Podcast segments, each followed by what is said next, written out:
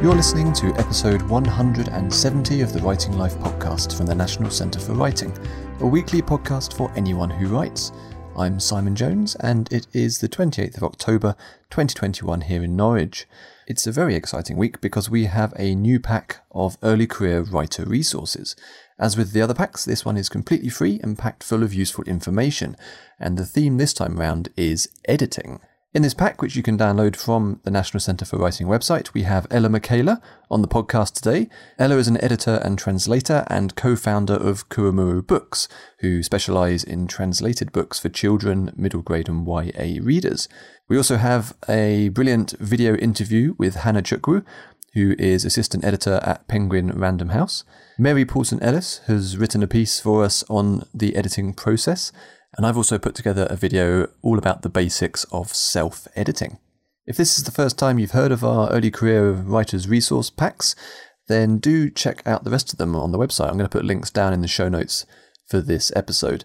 We've done packs on how to get started, method, character, plot, world building, dialogue, structure. We come out with these every few months and it's all completely free. And we've had incredible insight and advice from writers including Emma McBride, Jenny Offill, Sarah Perry, Michael Donkor, Nicola Upson, Inua Ellams, Kieron Gillen, Abi Daré, Chris Beckett, Hannah Berry, Rebecca Watson, and Rob Shearman, and that's just a selection of them. These really are incredible resources for writers at any stage of your career, but particularly if you're starting out and needing to know what to do next. Okay, so let's head straight in to my conversation with Ella, all about editing and translating. Hi, Ella. How are you doing today? I'm good. I'm really excited to talk to you today. Excellent. Thanks for coming on. So, I think we met when you did a workshop for the National Centre for Writing back in March. Yes. Which feels like ages ago. Yeah. but yeah, that was so full of brilliant advice for writers in terms of how to work with an editor and how the editing process works that I, I knew we had to get you on the podcast to, to share some of that insight as well. So, just to give people a little bit of background on what you do. So you're an editor and a translator. Yes, that's right. Um, I started off as a translator. I kind of fell into it just by virtue of um, being bilingual. Um, and then I began editing when after I studied creative writing at the University of East Anglia. Um, I think, like a lot of people who study creative writing, I obviously was setting out to be a writer. Um, but it was in workshops with other students that I realized editing is where I feel really comfortable and really, really um, proud of the work that I do. And it's just very satisfying. Um, so I'm lucky to call that my job now. Mm-hmm. Interesting. So editing wasn't necessarily what you were thinking of when you first started studying creative writing. That's right. Yeah. Um, I mean, initially, I was going to go down the academic route and route and do a PhD in creative writing. Um, but then the longer I stayed in academia, the more I had this desire to do something practical.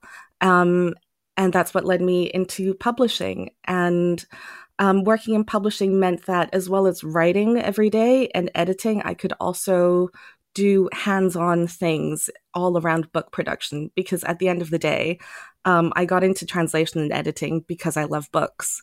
Um, so now, as an editor, I get to have a hand in every single aspect of making one. Do you think it's the process that you enjoy and you know kind of that the more nuts and bolts aspects of creating a book yes yeah i think that's it sometimes i when I'm working on a manuscript and it seems never ending, the edit the editing process goes around and around and around. I sometimes think, oh, I wish I were something like a carpenter where you know in a couple of days you can shape something with your hands whereas with the with the book production process everything is so long and drawn out um, and as an author, you only really see one side of it. It may feel like forever writing your manuscript, putting your baby out into the world. Um, but as an editor, you see the process from beginning to end, and it could take anywhere from six months to three years before you finally get that final that final book in your hands. And it's a very rewarding, um, but also frustrating process. Um, so it's it's been a joy to work on every single aspect of it as an editor. Yeah, and even from the reader perspective, you're only really ever made aware of the writer. Yes. You, know, you get a book and it's written by somebody, and you're like, Yeah. oh, they did a good job. Yeah. and you don't, you know, the book doesn't always make it obvious. There's, there's not like a list of credits in the way you get at the end of a movie, for example. You know, you No, don't yeah. always get the sense of all the people that were involved Yeah. to actually bring the writer's vision into the form of the finished book. Yeah, although in recent years, um, I've noticed that acknowledgement sections in popular fiction books tend to get longer and longer. And I always make sure to read every single name in the Mhm. acknowledgement section. And I just imagine, you know, all the all the stress and and um, joy as well that people went through to produce this book that I'm reading right now.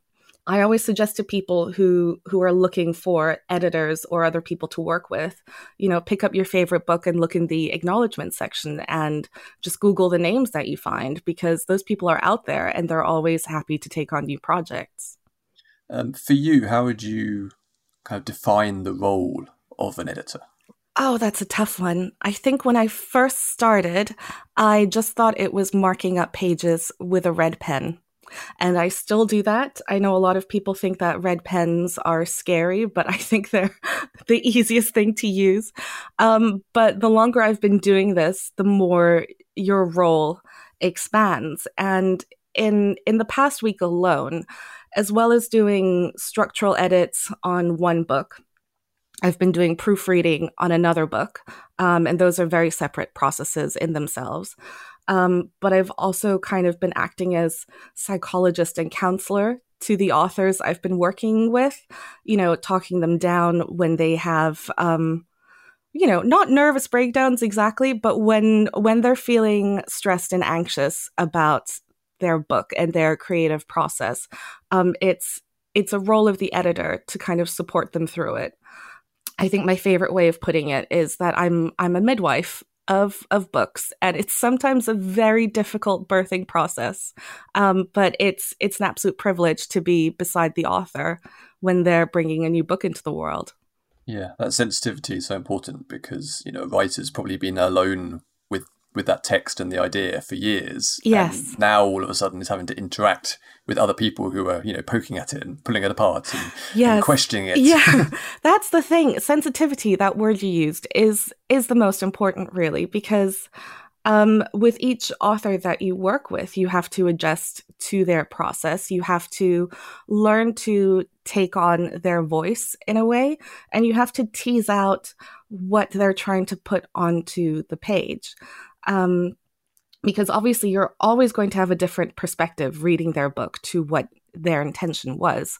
And as an editor, it's it's your role to um, to kind of tease out exactly what they wanted the book to be and to bring that across to the reader.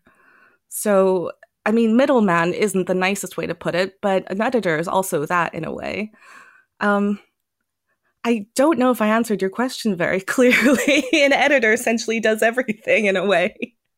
Yeah, it's interesting because you know you're saying that even just now you're you're doing all these different kind of types of editing at the moment, Mm. and I I was wondering whether you whether you got you know different types of editors, you know ones who specialised in proofing, ones who specialised in structural edits, or specialise in line edits, and you know uh, all those different types. But it sounds like you kind of cross over the the whole spectrum.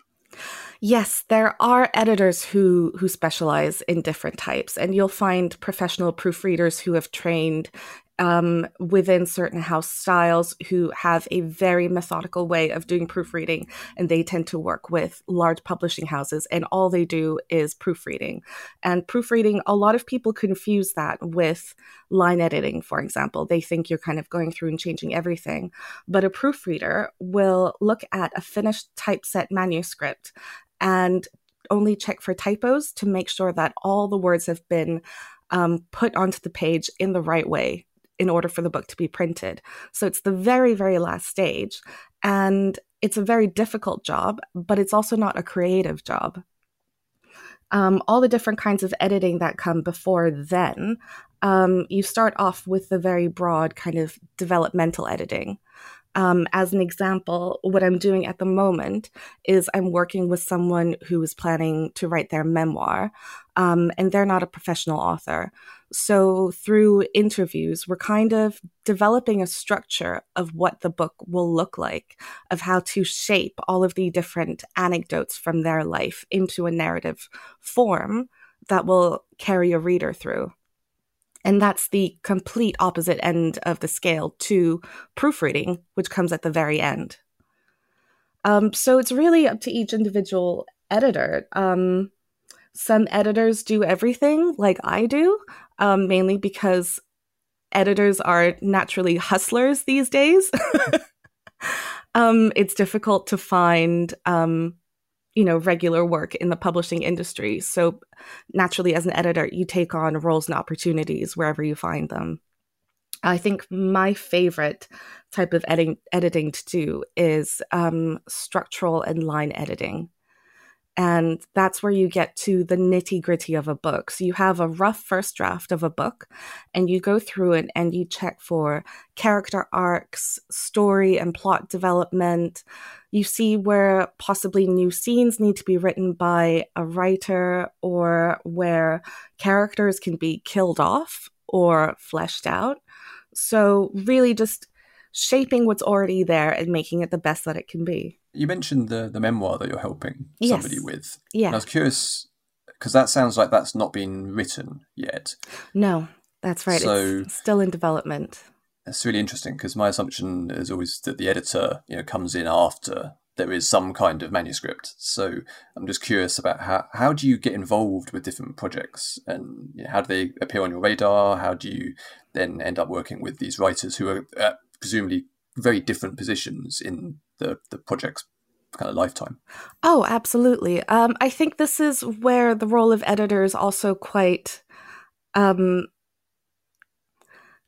undefined because we do come in at different stages. Um, for example, a commissioning editor at a publishing house could possibly um, decide on a topic for a book and then go out and find someone to write that book for them. Um, so they would be a part of the process from its very inception.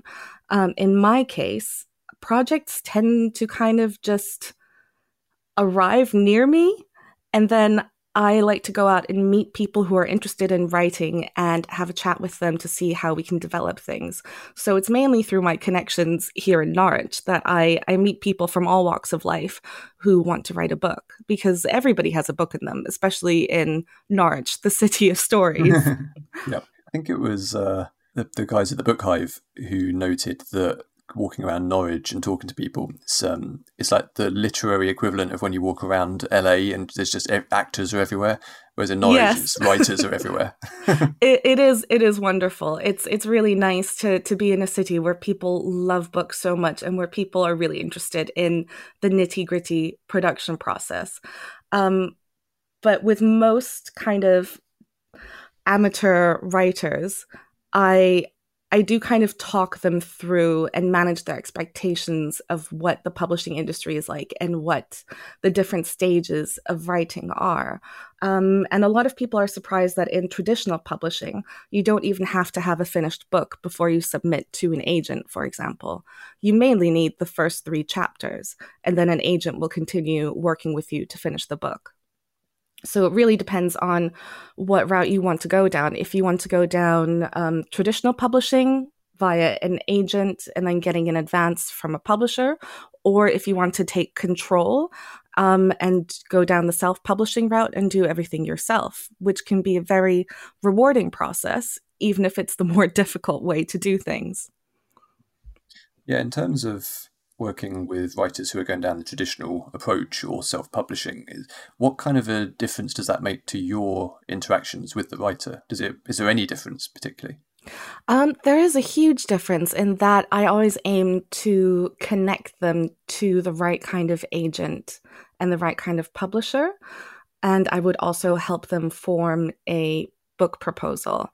Um, because it's like with any job application, you kind of need to know the structure and formatting um, when submitting to agents in London, for example. And as an editor, I usually step in at this point and I help them polish the first three chapters of their novel and then write a proposal that's suited to the particular agent that they're applying to. Um, and it makes a huge difference in in whether you get, you know, ignored at the bottom of the slush pile, or if an agent actually stops and thinks, "Oh, that has some spark that I can work with."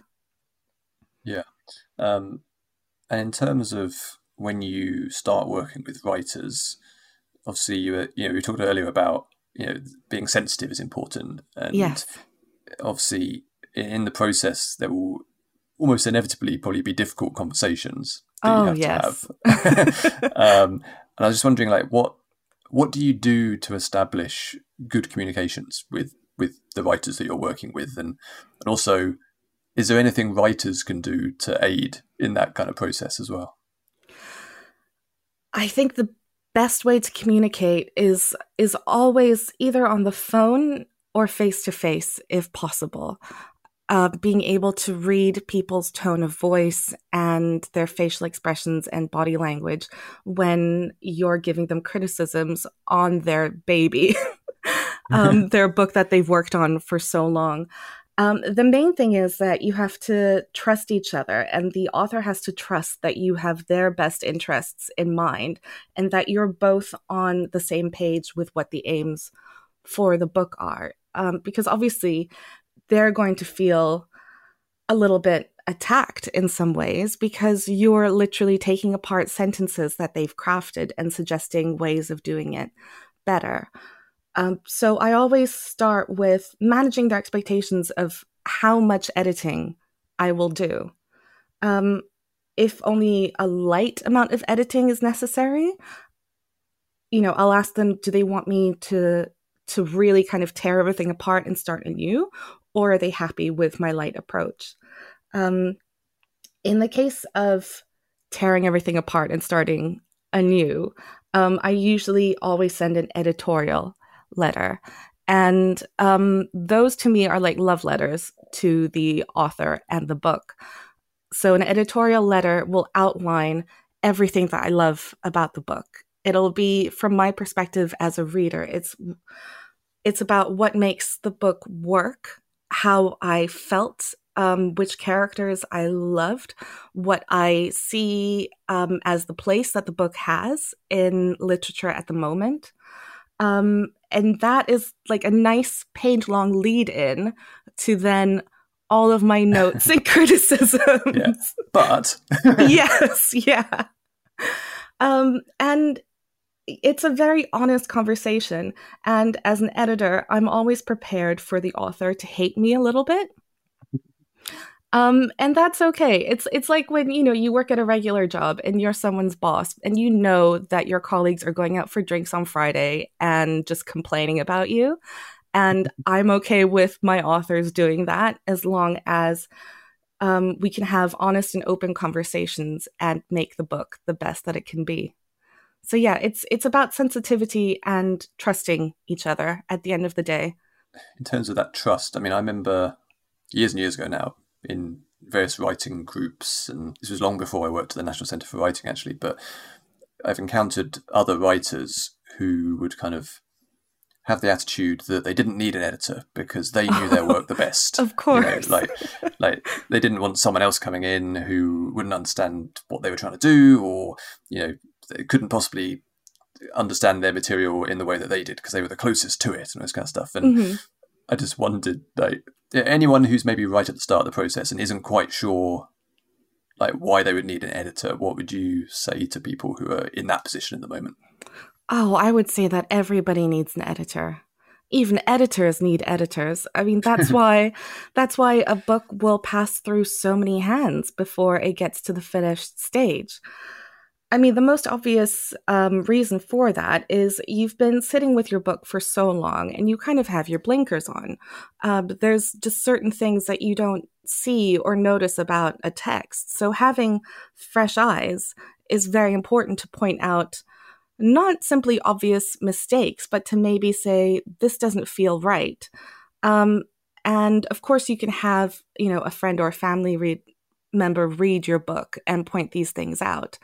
But the thing about an editor is that they'll be able to point out what doesn't feel right and we'll be able to articulate why and how you can fix it. And what good editors do is they really ask you the right questions about where you want to go with your book that will really make you think about everything in a whole new light. Um, one example is I um, did a an example edit of somebody's first romance novel, and this person had never written before, and they had had this book inside of them for years, and they had, it had just flowed out of them, and it had a wonderful rhythm to it, um, but there were certain conventions of writing that they just didn't know about. And so I went through and I did a line edit. I left comments with suggestions, I left comments with questions about um, how she wanted the reader to feel at certain points, what she wanted characters to experience. Um, and she came back to me a week later saying that my comments had changed her whole perspective of the book and she was going to rewrite it completely. because it had just it had broadened her own perception of what her book could be. So rather than thinking of editors as people who will correct and and attack your book, editors are people who will help you enrich your book, and everybody needs that outside perspective. An editor will help you find the best version of your book. They're not trying to change it into some other person's book. Exactly. Yeah. We, we don't come in just to antagonize you. yeah. I wonder if it's partly because a lot of people's only real encounter with having you know creative work critiqued, I suppose, will, will have been from when they were at school, and yes. the context at school is so often you know corrections. It's like you know this is wrong, you spelled this wrong, this is not quite right. Yes. Certainly, when I was growing up, I, I think education's maybe improved slightly since then, but you know, I think maybe that puts you in a, an overly defensive uh, mode when it comes to doing things like writing. Oh, so oh, you, for sure. Yeah. When you're then dealing with an editor who's actually got a very different approach to any, you know, an English teacher, um, it's, it's a different thing. But maybe people have to kind of get past some of those lingering fears at first. Well, I mean, what I always tell people is that for the purposes of writing a book, spelling and grammar don't matter very much because you can always hire an editor to to fix all of that for you. Um, mm. Bad spelling and grammar doesn't detract from the heart of the book and the rhythm and flow of sentences. In fact, a lot of the times when I edit, I purposely don't follow grammatical rules because a sentence just sounds better without it. Um, and I feel like that does kind of make people feel better about showing me their work because um, all of these things can can easily be fixed. But what makes the novel unique is that it came from it came from them.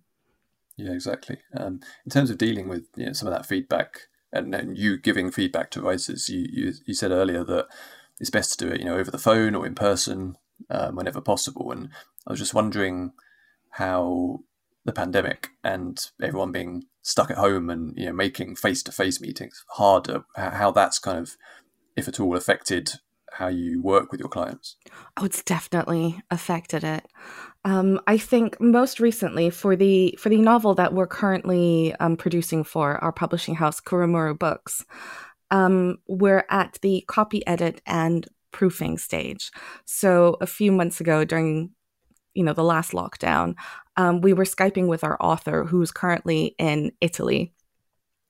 So keeping in mind, you know, everybody's time constraints and everybody's fraught anxious feelings in the pandemic, it's hard to schedule a phone call where all you're going to discuss is aspects of the book that need changing. So, in order to kind of make the relationship flow more smoothly, you know, we keep in touch regularly via via other ways. Um, and we set out exactly how and when we'll communicate so we don't constantly intrude on the author's life. Um, so for about a week of the copy edit stage, um, our author was okay with us constantly texting her with line queries. And a lot of those were easy to deal with via WhatsApp. But anything that was more complicated, we would just pick up the phone and call her and and talk it through. Yeah, I guess the last thing you want is you know, a, kind of the, the, the, emotionless way an email can come across sometimes. And, yes, you know, yeah. if, got, if, you have feedback and criticisms in that, and you know the, the, the writer gets it and then you know stews on it for ages, whereas Yeah. actually if you have that proper conversation, you, it's if it can feel less intense in some ways. It can feel less intense, yes. I mean, we also always provide um, a bullet point list of the main kind of changes and queries that we have.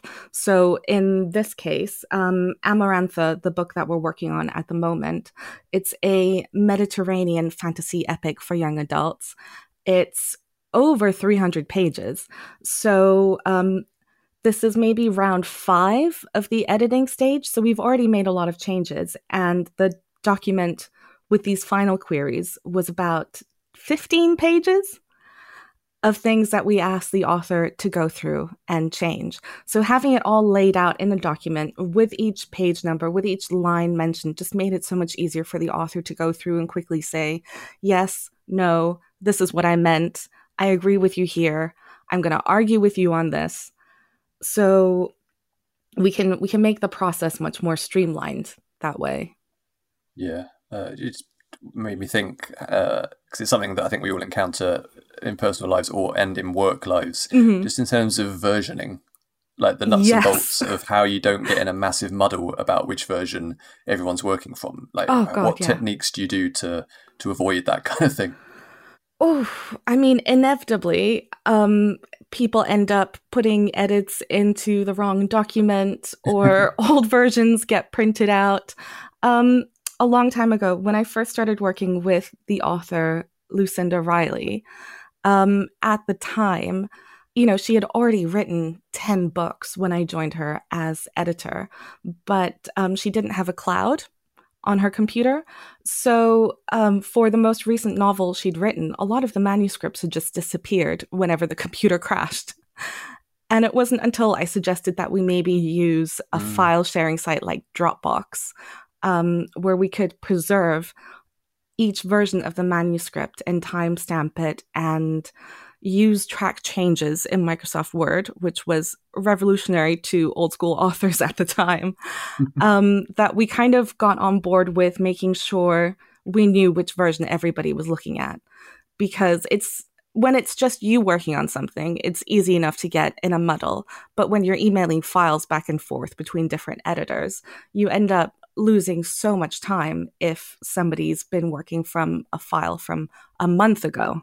We've all encountered that in various contexts, haven't we? Oh yeah, do you know I've cri- I've cried over things like that. yeah. Yeah, yeah. You spend ages working on something, and then you realise, hang on a second, I'm sure I've already written this bit. yeah. in terms of self-editing, so you know, writers editing their own work, hmm um, how much of that should a writer? Uh, this is probably not a question you can answer definitively, but like, at what point should a writer get in touch with an editor? You know, how much editing themselves should they do um, before they, you know, hire an editor or start seeking to work with an editor? it's really up to them. It's really at the point where they feel they've hit a wall with the book they're working on and they start to hate it. I think every every writer will recognize that point in a book where they just hate every single character and they wish they'd never started on this journey. Once they get to that point, they probably should have hired an editor maybe like a week ago to help them out. Um, you can definitely self-edit. Um, I think the issue is when you're writing, writing a book is such a difficult endeavor to start with. I always recommend that authors don't edit themselves as they're writing the first draft. I think that's that's a pitfall that many people stumble on um, when writing their first book. You know, they they write one page and then they obsessively rewrite a paragraph and they spend a month doing that and then they don't get any further. Uh, the first draft of the book is the most organic. It should just come out of you. Don't look back at anything you've written before because it's going to be a hot mess and you're not going to like it and you're going to hate yourself. Just get the whole manuscript out and then take a break from it and then look at it again after you've had some breathing space to really reevaluate everything. And that's the best time to self edit. And you might find that you know, your first manuscript was great, you're a genius, or you find that you want to rewrite everything, and that's okay. That's a part of the process. Yeah, I mean, I find that you know, just the act of writing, I tend to find makes me a better writer as I go Definitely. along. Definitely. Yeah. So yeah, you can get into this infinite loop if you're not careful because you know you write three chapters. If you then look back at them, you'll be like, "Oh, I've got better ideas now." Yeah. and you know, you can repeat that process infinitely and never get to the end of a project. Yeah. I think it really depends on on how you approach projects in life in general. If you're the kind of person who's very pernickety and a perfectionist and who has to finish each step before moving on to the next, um, it makes the process of writing a book more laborious. For example, an author I'm working with is is writing a um, a heist fantasy novel, uh, which is involving quite a lot of Ocean's Eleven type plotting. Um, and so he keeps getting stuck on the big heists because he needs to sit down and actually figure out how to rob this bank himself, for example. yeah. um, and and I keep saying to him, it's okay that you're stuck on this, but it's also okay to skip past that completely and just continue writing the book. Because as you write the book, you'll you'll just get to know your characters better and you'll also discover new solutions to the problems you encountered before. And that's exactly what happened. As he continued writing the book and developing the characters, the the idea for the heist kind of just fell into place. And then he was able to go back and fill in what he'd skipped over before. Yeah, it's that it's that kind of paradox that even if you spend all the time in the world trying to plan and prepare your book, you'll still end up having some of your best ideas while you're writing it. So exactly. well just get on with it. yeah. Or in the shower or on the toilet. I mean, the bathroom is a very a very creative space. and this is another thing I absolutely recommend for all writers to um, make notes or just make little um, voice notes for themselves on their phone when they have a thought. A surprising amount of authors don't write down their ideas, which is ironic, and it drives me crazy. yeah, no, I, I'm always fearful of those ideas you have, like just as you're dropping off to sleep. Yes. And you think, oh, I'll write that down in the morning. And then you wake up in the morning and you can't remember it. You can remember that you had an idea, yeah. you don't know what it was. Yeah. Yeah. No, it's funny how that the human brain, you mentioned like, you know, being in the bathroom. And it's kind of because you can't really do anything else at that point. So it feels like your brain then has the space to go off and start ticking over some of those ideas. Exactly. And I think maybe these days we you know we fill all of our spaces, don't we, with social media and YouTube videos, and like, we don't give ourselves that kind of downtime space, which is so critical to creative thinking. Exactly, exactly. I mean, I also think that um, in terms of using your downtime effectively, um, reading is the best thing to do. Sometimes when you're reading other people's books, um, an idea will pop into your head because you're just so inspired by by their words. Um, reading is what really trains good writers and editors, and you can get that at the library for free. In terms of those difficult conversations that we've talked about a bit, if a writer is working with an editor and fundamentally disagrees with them about something, which I'm sure happens all the time. like what's what's what's the way to deal with that i suppose like how can that be turned into something useful and productive it's a question of picking your battles and it's also a question of putting your ego aside um i mean a lot of people call editors know-it-alls and to an extent we are not just because we have to know know so much in order to edit effectively. I mean, the other day when I was editing, um, we were looking up how church organs work effectively. Um, it's random stuff like that. But also, you have to be able to back up your convictions and and have rationales for the choices that you make. Um, in some cases, if you feel very strongly about making a change as an editor, you have to be prepared to argue about it and to really convince an author to make that change. Um, but that's only if you have an actually good reason for it, if it will benefit the book in the end. If the only reason is that you think personally it would be better, that's not enough. That's more out of vanity or ego or wanting to be right, and that doesn't help anyone at the end of the day. Um, so, with a lot of things, um, with a lot of edits that I give authors, when an author pushes back on something, I really have to ask myself, did I make that change because I think it's better, or did I make that change because it would make the book better? And that's the starting point for discussions with an author. And if the author flat out says, no, I won't do that, um, I won't compromise on any of this, it's my art, that's okay. At the end of the day, it's their book. And as the editor, that's the number one rule that you always have to keep in mind. So beyond your your editing work, you also translate yes. as well. And you know, how how much does that? What's the kind of split in terms of your editing and translation work? Um, it's about twenty percent translation. It really varies depending on when I have big projects on the go um, a lot of my time is spent editing other people's translations, which is very interesting because um, you kind of notice where the the original language has crept in to the English. And there's just a feeling that something isn't quite right. And so, as an editor of translations, what you're trying to do is localize the trans- the translated text um, and make it sound as unforeign as possible to an English ear. Um, I mean, there's a whole nother debate in translation studies whether or not that feeling of foreignness should be erased in translated texts. Um, and that really depends on genre as well.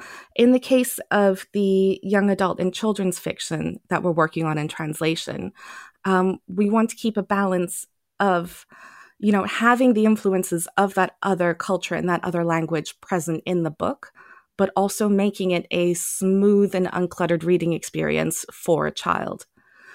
So this this book that we're working on, Amarantha, is translated from the Italian.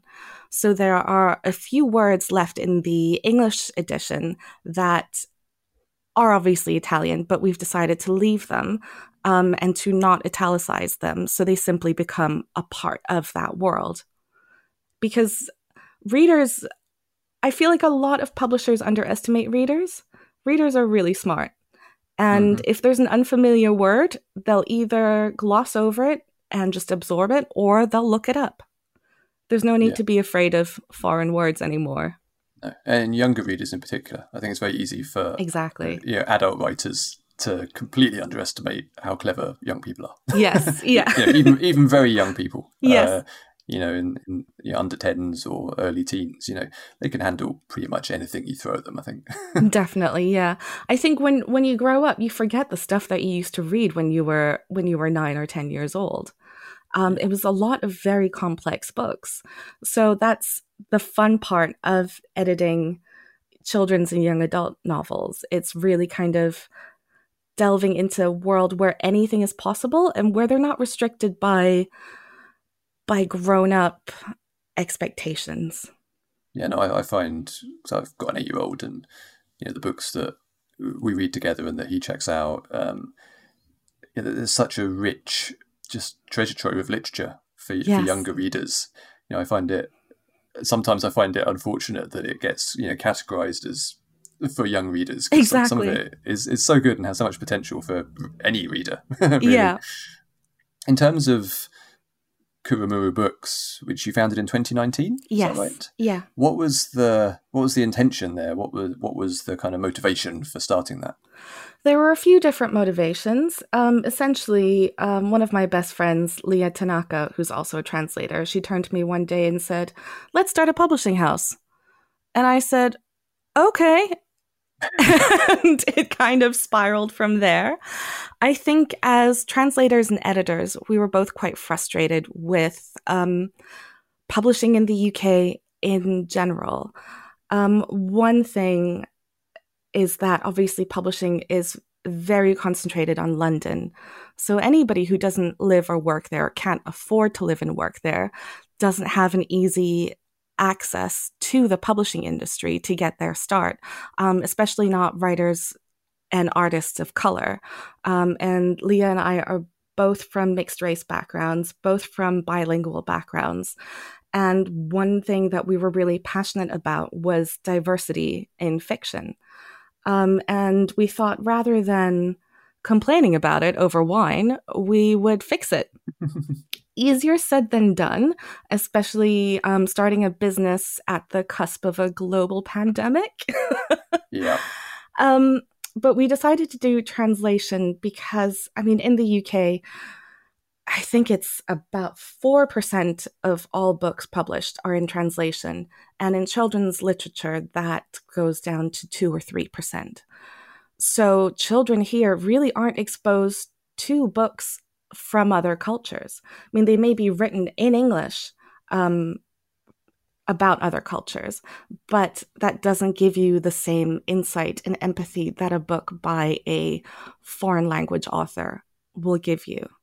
So, obviously, publishing a book in translation is a lot more challenging than publishing a regular book just because of the added costs. You have to find a way of funding the translation. You have to go through that whole work process, which is um, why, you know, we started in 2019. Our first project isn't coming out until this October. Um, and it's also because my partner and I are doing everything, just the two of us, from initial commissioning, we do contracts, we do every single stage of editing, we do the typesetting ourselves, commissioning book covers, um, negotiating with bookshops, negotiating with the printers, and then marketing and website design. We do it all ourselves. Um, and that wasn't just because we have no money. that was also because there wasn't any other way for us to gain that experience. So, everything that we're doing, we're teaching ourselves and we're learning how to do it on the go. And it's been the most difficult, but also the most rewarding process. And yeah. you don't get that experience working as an editorial assistant at Penguin Random House. Um, they won't let you do it, they just want you to go get coffee. Um, so, this has been just a wonderful journey of seeing a book from beginning to end. Yeah, and you're nearly there as well. Oh gosh. Yeah. I mean, it's it's at this point where everybody starts starts crying. It's a very emotional process and it's it's when you're this close to the end that you kind of feel like it will never happen. Um, I was discussing this with with our author Elena Traina the other day because obviously for us the journey with her book started in 2019. Her journey with the book began 10 years ago from when she first wrote it um, during NaNoWriMo. Oh, um, yeah. And then worked on the draft. She also composed a musical score to go with it. Um, and then she had it published in Italy. Um, and then the translation pro- process with us. It's it's been over a decade for her seeing this book come out in English. And, you know, a few months now ahead of publication is kind of when everything starts to crack and feel very stressful. Yeah, yeah, I bet. Um, I mean, I guess at least the you know the long production time means that the book will be coming out in a relatively easier period of the pandemic from a true. book publishing perspective. That's true. Yes. Um, we've had to adapt a lot of our plans um, because, as I mentioned, the book does come with a musical soundtrack, and our mm. initial ideas were to have. Um, to have book readings with a live band to perform that music because each song is fits in perfectly with a movement, a high note of the book. Um, so that's probably something that we'll do in the future. But for this launch, we'll be doing everything online to stay as safe as possible and to still reach as many people as possible. I mean, that's been the great thing about the pandemic is that more people are reading, more people are talking about books because um, no matter what your geographical location is, what your geographic barriers are, people are now getting access to the wonderful world of books. Absolutely. Uh, I love the idea of a reading with a live musical accompaniment that's created for that reading as well. It is it is wonderful. Yeah, I mean the best way to read the book is just to have the soundtrack on in the background. The book mm-hmm. also has a whole language that's been developed for it, not unlike um, Elvish, for example, in The Lord of the Rings. Um, so yeah, I understand how how emotional it all is for the author, and it's emotional for me too. But one thing that I remind authors of is that, um, as cruel as it sounds, it doesn't get any easier. You know, having worked with a first time author to having worked with an author who sold 15 million books around the world. This was Lucinda Riley, and she had written 20 books. Lucinda and I worked on 11 bestsellers together. Um, it was just as difficult for her as it was for a debut author. With, with each manuscript, we would come near the end of the process, and there would still be that feeling of, of fear and anxiety that nobody would like it. It would never get finished. It's never going to work. And inevitably, it always did. So yeah. I know that's quite depressing, but I hope I hope that gives people a little bit of, of comfort that it's okay that things are difficult. They'll turn out well in the end anyway. Yeah, it's those kind of projects where it, it feels impossible but as long as no one tells you it's impossible, you end up doing it anyway. And Absolutely. suddenly doable. yeah, yeah. You just you have to eat the elephant one bite at a time. yes, yeah, exactly. Um, in terms of diversity in, in fiction and children's fiction in particular, I mean, this is a an entirely other podcast conversation oh, that yeah. we could have. I, uh, I mean, even asking the question is like, how do you even answer this? But why do you think in children's literature that that you know that percentage of of translated work is so low? It's a combination of factors. The main thing is the cost of it. And from the perspective of a translator and writer you think oh you know it's it's not that much more. But from the perspective of a publisher now it is daunting. It is you know it it triples it quintuples your production costs. Um, and when the margins are already so tight in book production, when it's already so difficult to sell books in an oversaturated marketplace, you you have to make some very tough decisions about what you can afford to publish. Um, so, a lot of publishers who produce books in translation rely on funding from the Arts Council, from PEN, from individual countries, for example. So, if you're publishing a book from the Finnish language, for example, the Finnish Arts Council will um, help you with production costs, for example but it doesn't really touch the sides, to put it lightly.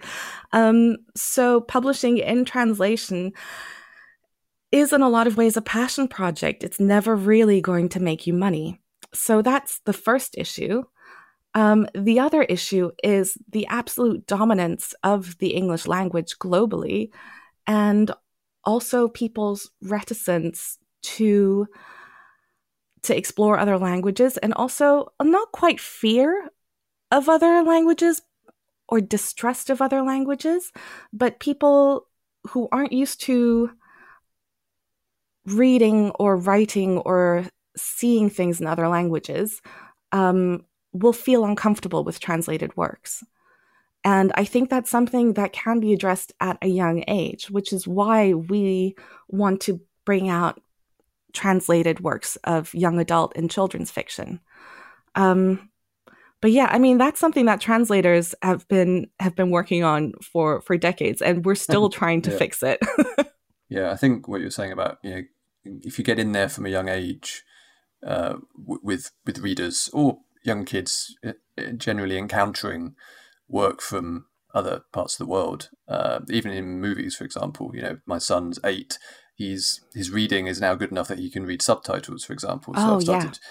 trying out you know foreign movies that are subtitled, and you know that's an interesting experiment. But I don't think I saw a subtitled movie until I was in my late teens, probably. Yeah. Um, but yeah, you know, the, the, earlier you can introduce some of this stuff, it, it then becomes just expected, doesn't it? Exactly. Um, yeah. But, yeah. But I guess you're then talking about like a, a generational shift it's not something that can be fixed in a year.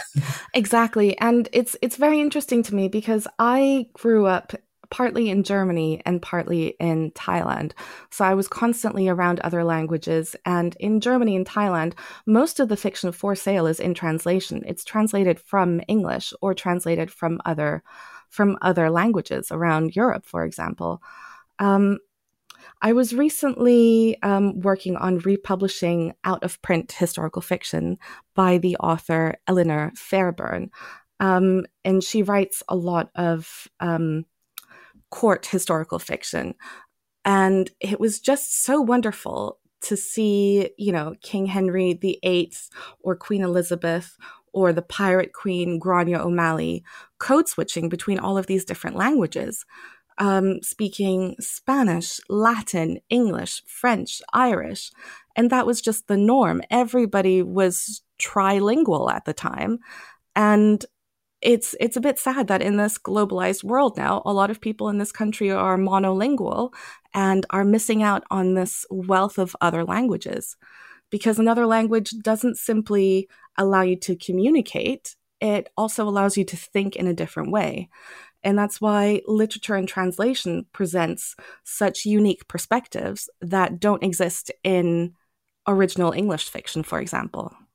I think, you know, as, as a parent, comparing what my son has access to in I it's, it's literature or TV or what have you, in some ways it feels so much more advanced and diverse than it was when I was growing up in the 80s. Yeah. Like, it's a completely different world and and then you have the you know, the sobering fact that there's still so much work to be done. There is, but it's it's exciting as well as daunting. I try to look at it that way when I feel overwhelmed with the world. Um, it's wonderful that you know so many people in the industry are starting to have these very open conversations about diversity, and I think a lot of publishers are frightened by it because they're afraid of saying the wrong thing. Um, and I think people, I mean, to use a phrase that is floating around, people have to be uncomfortable. People have to be comfortable with being uncomfortable. And I hope that with the way that the pandemic has changed um, the publishing industry, allowing people to work remotely, so not just having it focused so much on London, I'm hoping it will create an influx of creative people of color who will be able to give that different perspective. People from different socioeconomic backgrounds people from different cultures as well. And i think the publishing industry is on the cusp of this and is improving. I'm going to be positive about it. Absolutely yeah. And then you know that will then filter through into the books that then get produced at the other end that's it. That's it. A yeah. lot of people call editors and publishers the the merchants of culture because they're the ones that they're the tastemakers. They choose what gets published and how it's disseminated and it really has to start from there. It needs some fresh blood. Yeah, absolutely. So you've got the first book coming out in October. Yes. From Kurumuru. What uh, what's next? What's what's the plan after that? Um, for Kurumuru Books, um, the next plan is to possibly publish from Asian languages in translation.